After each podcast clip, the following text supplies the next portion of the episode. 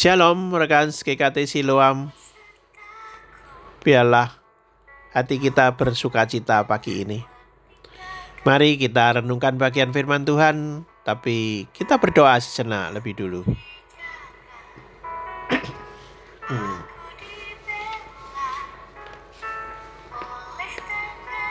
Hari ibadah haruslah beribadah. Imamat 25 ayat 4 mengatakan pada tahun yang ketujuh haruslah ada bagi tanah itu suatu sabat. Masa perhentian penuh. Suatu sabat bagi Tuhan. Ladangmu janganlah kau taburi dan kebun anggurmu jangan kau rantingi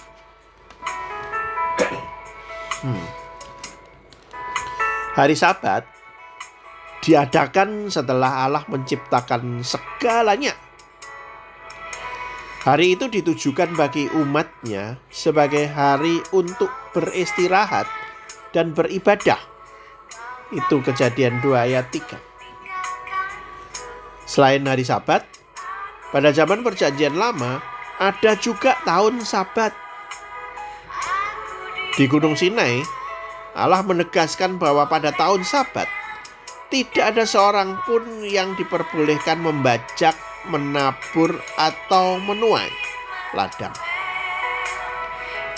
Peraturan itu dimaksudkan sebagai peringatan bahwa seluruh tanah dan seluruh kaum keturunan Yakub itu adalah kepunyaan Allah. Tanaman yang tumbuh pada ladang yang tidak dikelola itu hanya boleh dituai dan diambil oleh kaum miskin.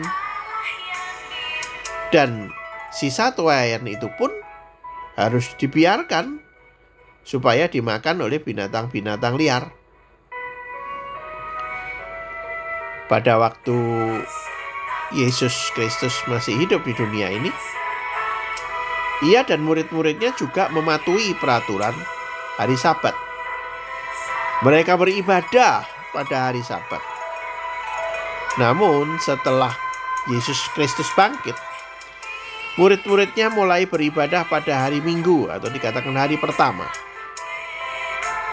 Maksudnya ialah memperingati dan menghormati hari kebangkitan Yesus Kristus yang terjadi pada hari Minggu.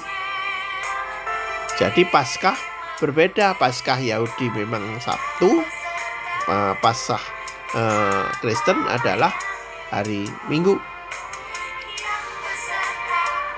Maka dari itulah kita pada zaman anugerah sekarang juga beribadah pada hari Minggu.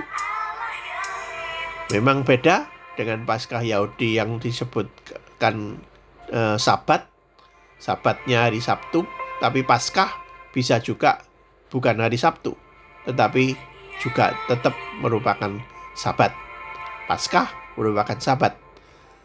Sabat besar bagi Yahudi. Bagi kita, saat hari perhentian, hari ibadah adalah hari Minggu karena Yesus Kristus bangkit di hari pertama minggu itu, yaitu hari Minggu. Mari kita beribadah kepadanya dengan kesungguhan hati. Tidak melewatkan hari Minggu. Lewat mana pun juga. Hadir di dalam gereja, hadir di ibadah, hadir di kebaktian, atau minimal online live streaming, mari kita tetap beribadah dengan serius kepada Tuhan.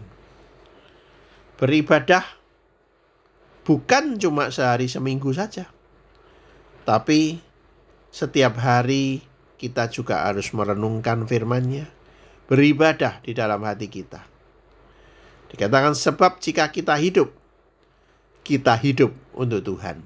Dan jika kita mati, kita mati untuk Tuhan. Jadi baik hidup atau mati, kita adalah milik Tuhan.